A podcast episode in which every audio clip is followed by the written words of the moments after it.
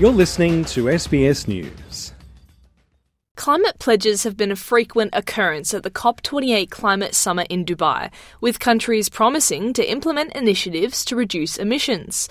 But the United Nations climate chief has issued a stern message to climate representatives, saying what's really needed is money. Simon Stiell says even after a week of constructive talks, the 198 countries are still far from agreeing on a plan.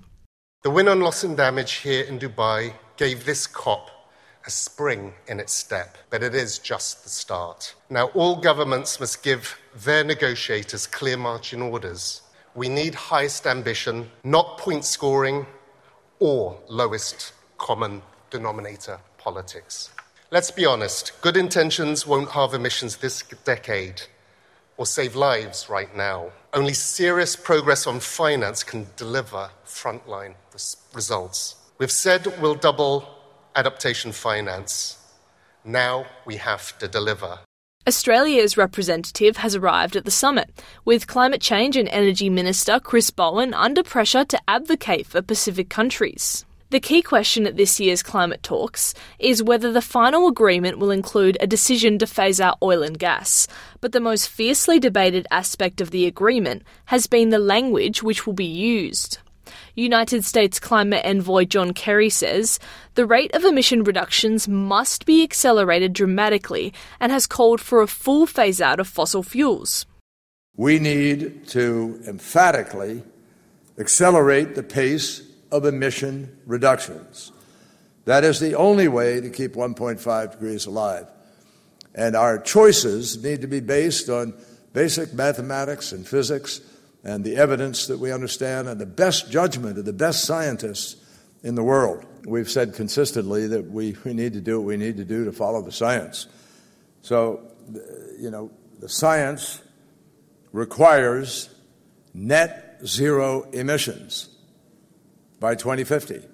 Back home, Mr. Bowen has refused to be drawn on whether Australia will support the kind of tough language which many developing countries and those without oil and gas resources are demanding from COP28. More than 80 countries are pushing for a broader pact to phase out all CO2 emitting fossil fuels, but not everyone is supportive, with Russia, Saudi Arabia, and China opposing a full phase out. Polish youth climate activist Dominika Lasota says Russian lobbyists attending the summit have been negotiating against the phase out of all CO2 emitting fossil fuels.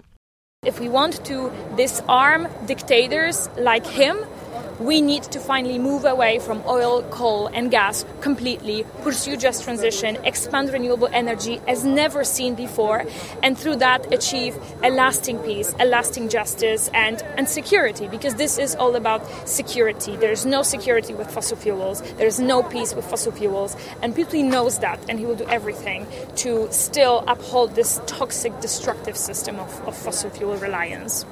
The climate youth activists from Poland and Ukraine have also criticised Russian President Vladimir Putin's recent visit to Abu Dhabi.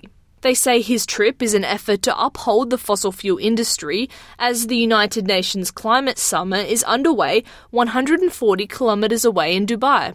Meanwhile, there's been an unusual lack of conversation around who will host next year's climate summit, when in previous years it's usually on the agenda early in the week.